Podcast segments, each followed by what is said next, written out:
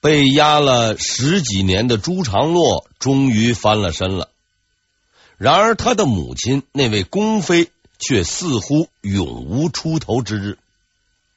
按说，儿子当上了太子，母亲至少也能封个贵妃。可是万历压根儿就没提这件事儿，一直压着，直到万历三十四年（一六零六年），朱常洛的儿子出了事，他才被封为皇贵妃。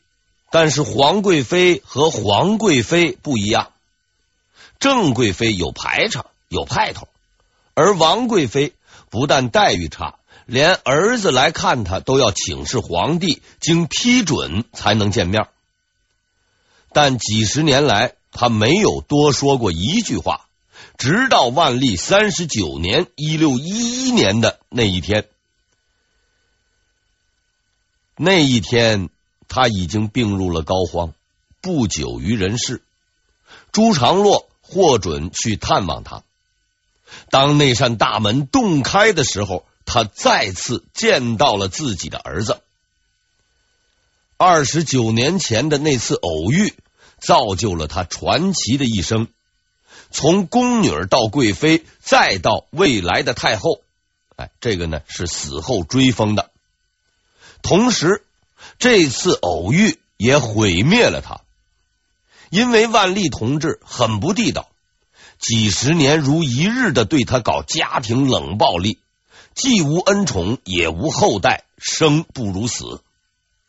然而他并不落寞，也无悔恨，因为他看到了自己的儿子，已经长大成人的儿子。青史留名的太后也好，寂寞无名的宫女儿也罢，都不重要。最重要的是，作为一个母亲，在临终前看到了自己的儿子，看到他经历千难万苦，终于平安成人，这就足够了。所以，在这生命的最后一刻，他拉着儿子的衣角，微笑着说。而长大如此，我死何恨？这里使用的是史料原文，因为感情是无法翻译的。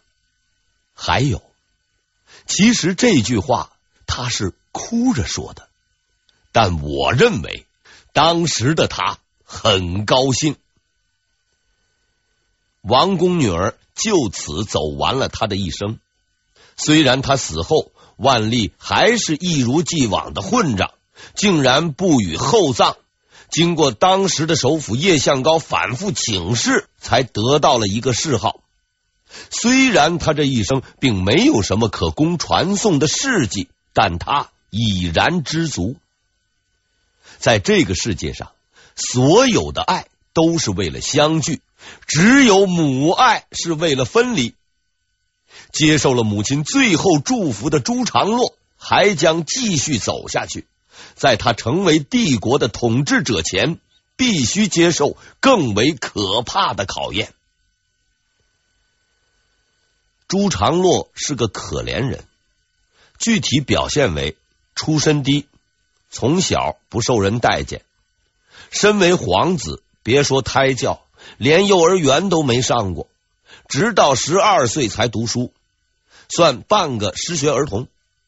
身为长子，却一直位置不稳，摇摇摆摆，到了十九岁才正式册立为太子。读书的时候呢，老师不管饭；册立的时候，仪式都从简。混到这个份上，怎个惨字了得？朱常洛是个老实人，平时很少说话，也不闹事儿，待人也和气，很够意思。但凡对他好的，他都报恩。比如说董其昌先生，虽然被称为明代最伟大的天才画家，但是他的人品极坏，平日里是欺男霸女、鱼肉百姓，闹得当地百姓都受不了。但就是这么个人，因为教过他几天，辞官后还特地召回，给予优厚待遇。更为难得的是，对他不好的他也不记仇。最典型的就是郑贵妃，这位妇女的档次属于街头大妈，不但多事儿，而且闹事儿，屡次跟他为难。朱常洛却不以为意，还多次替他开脱。无论从哪个角度看，朱常洛都是一个不折不扣的好人。但是历史无数次证明，在皇权斗争中，好人最后的结局就是废人。虽然之前经历风风雨雨，终于当上了太子。但是帝国主义亡我之心不死，只要万历一天不死，朱常洛一天不登基，幕后的阴谋将永不停息，直至将他彻底毁灭。现实生活不是电影，坏人总是赢，好人经常输。像朱常洛这种老好人，应该算是稳输不赢。可是这一回是个例外。万历二十九年（一六零一年），朱常洛被册立为太子，不过是万里长征走完了第一步。两年后，麻烦就来了。这是一个很大的麻烦，大到国家动荡，皇帝惊恐，太子不安，连老滑头沈一贯都被迫下台。有趣的是，惹出麻烦的。既不是朱常洛，也不是郑贵妃，更不是万历。事实上，幕后黑手到底是谁，直至今日也无人知晓。万历三十一年（一六零三年）十一月，一篇文章在朝野之间开始流传。初始还是小范围内传抄，后来索性就变成了大字报。民居市场贴的到处都是，识字不识字的都去看。短短十几天内，朝廷是人人皆知，连买菜的老大娘都知道了。在没有互联网和手机短信的当年，传播速度可谓是惊人。之所以如此轰动，是因为这篇文章的内容实在是太过火爆。此文名叫。续幽微弘毅，全篇仅仅几百个字，但是在历史上，它却有一个诡异的名字——妖书。在这份妖书中，没有议论，没有叙述，只有两个人的对话。一个人问，一个人答。问话者的姓名不详，而回答的那个人叫做郑福成。这个名字也是文中唯一的主角。文章一开始是两个人在谈事儿，一个说：“现在天下太平。”郑福成当即反驳说：“目前形势危急，因为皇帝虽然立了太子，但那是迫于沈一贯的要求，情非得已，很快就会改立福王。”这要是在当年，那就算是反动传单了。而且郑福成这个名字也很有技术含量，郑贵妃、福王、成功三合一，可谓是言简意赅。之所以被称为妖书，只说说皇帝太子似乎还不合格，内阁的两位大人也一起被拉下了水。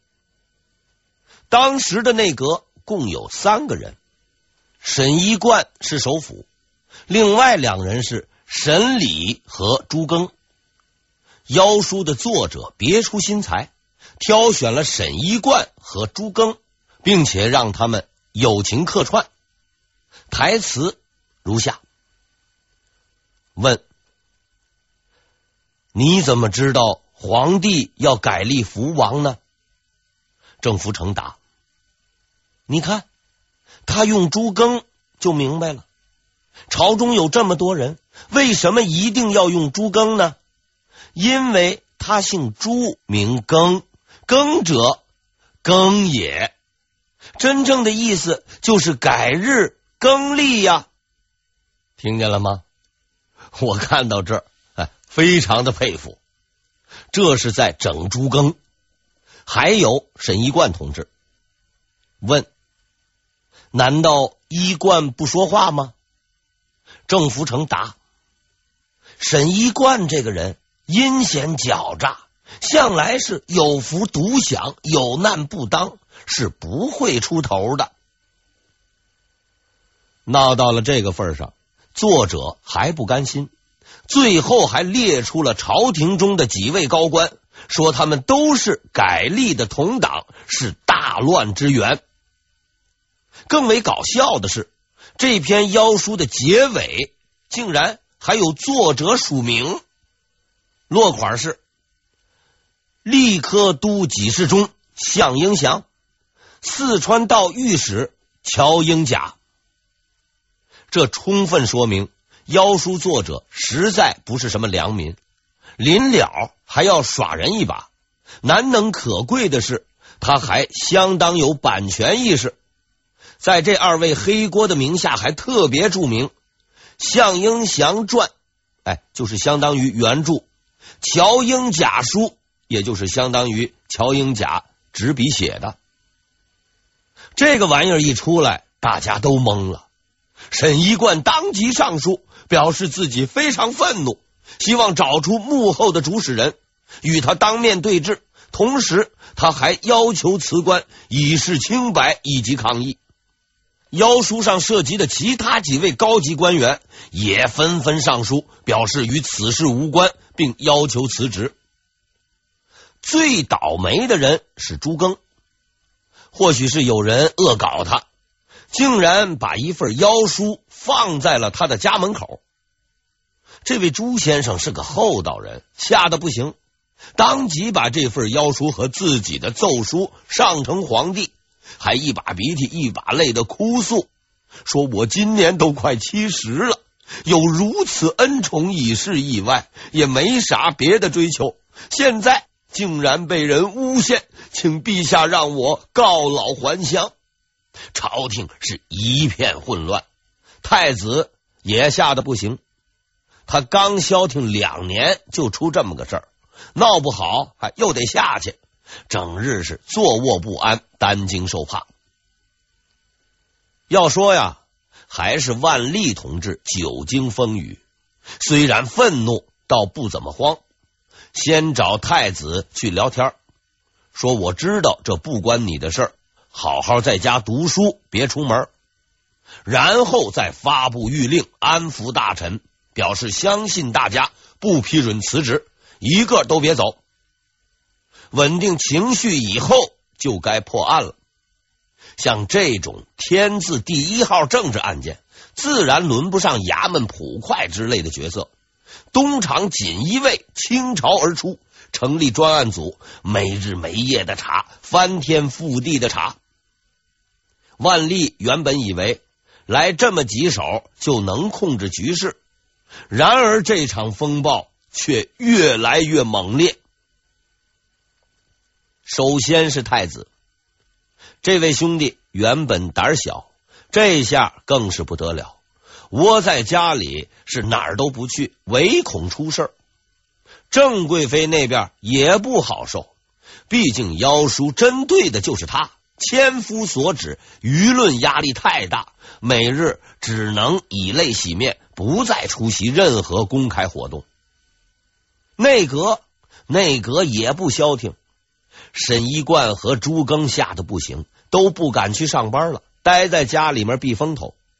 日常工作只有沈李干，累得半死。大臣们也怕，因为所有人都知道。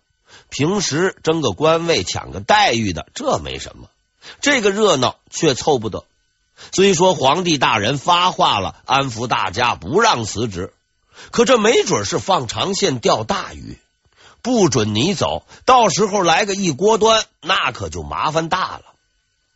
总而言之，从上到下一片人心惶惶，很多人都认定，在这件事情的背后有很深的政治背景。确实如此。这是明代历史上一件著名的政治疑案，至今仍无答案。但从各种蛛丝马迹之中，真相却依稀可辨。可以肯定的是，这件事情应该与郑贵妃无关，因为她虽然蠢，也想闹事，却没有必要闹出这么大的动静，把自己挤到风口浪尖受罪。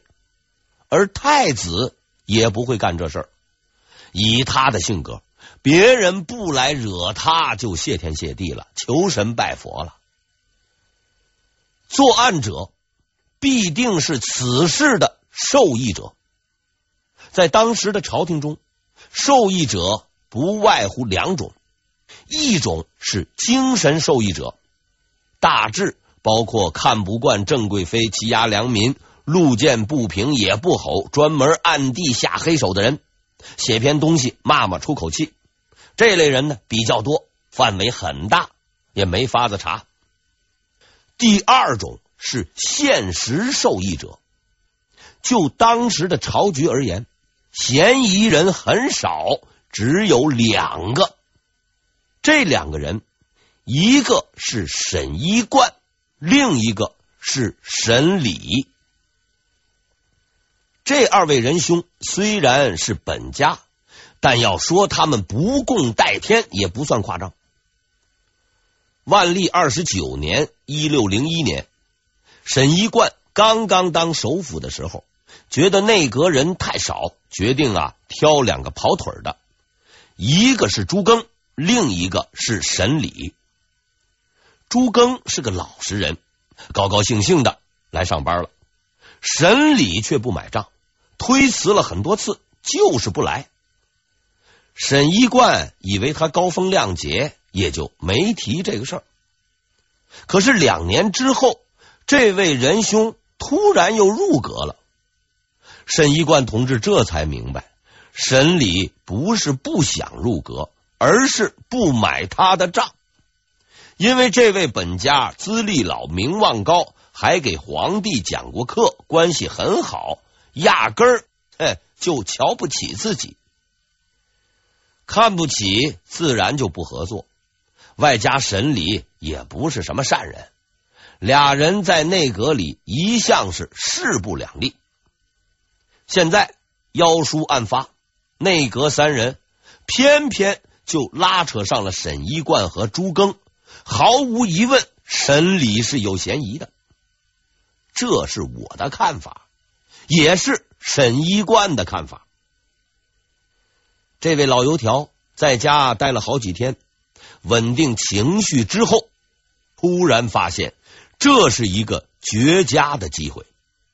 他随即恢复了工作，以内阁首辅的身份亲自指挥东厂锦衣卫搜捕，而且还一反往日装孙子的常态，明目张胆对审理的亲信礼部侍郎郭正玉下手，把他的老乡、朋友、下属、仆人。全都拉出去审问，在这个不寻常的行动背后，是一个不寻常的算盘。如果事情是沈礼干的，那么应该反击，这叫报复；如果事情不是沈礼干的呢，那么也应该反击，这叫栽赃。在这一光辉思想的指导下。斗争是愈演愈烈，沈礼的亲信被清算，他本人也未能幸免。锦衣卫派了几百个人到他家里去，也不进去，也不闹事，就是不走，搞得沈礼门都出不去，十分的狼狈。但是沈先生如果要是没两把刷子，是不敢跟首辅叫板的。先是朱常洛出来帮忙叫屈。又传话给东厂的领导，让他们不要乱来。后来连万历都来了，直接下令不得骚扰沈礼。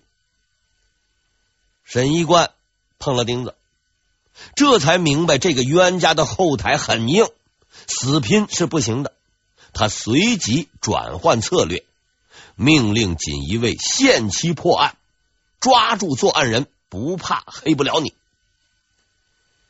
可是破案谈何容易呀、妖书满街都是，传抄者无数，鬼才知道到底哪一张纸是源头。十一月十日案发，查到二十日，依然毫无进展。东厂太监陈据、锦衣卫都督王之贞急得直跳脚。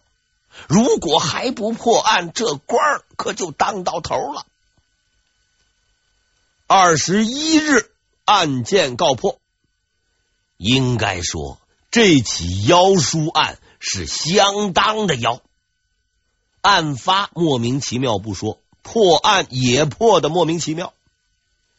二十一日这一天，先是锦衣卫衙门收到一份匿名检举信，后又有群众举报，锦衣卫出动，这才逮住了那个所谓的真凶脚生光。脚生光先生是什么人呢？答案是什么人都不是。这位仁兄既不是审理的人，也不是审医官的人，他甚至根本就不是官员，而只是一个顺天府的秀才。真凶到案却没有大快人心，恰恰相反，刚刚抓到他的时候，朝廷一片哗然。大家都说锦衣卫和东厂太黑，抓不到人，弄这么个人来背黑锅。这种猜测很有道理，因为那封妖书不是一个秀才能写得出来的。那年头，群众参政议政的积极性不高，把肚子混饱就行。谁当太子，鬼才关心。更何况沈一贯和朱庚的关系。以及万历迫不得已才同意立长子的这些情况，地方官都未必知道，一个小秀才怎么可能清楚？但细细一查，才发现这位仁兄倒还真有点来头。原来脚生光先生除了是秀才外，还兼职干过诈骗，具体方法是欺负人家不识字，帮人写文章。里面呢，总要带点忌讳，不是用皇帝的忌讳字，就是加点政治谣言。等人家用了，再上门勒索，说你要是不给我钱，我就跑去报官。云云。后来由于事情干得多了，秀才也被革了，发配到大同当老百姓。最近才又潜回到北京。可是即便如此，也没什么大不了。归根结底，他也就是个普通混混。之所以被确定为重点嫌疑人，是因为他曾经敲诈过一个叫郑国泰的人。郑国泰是郑贵妃的弟弟。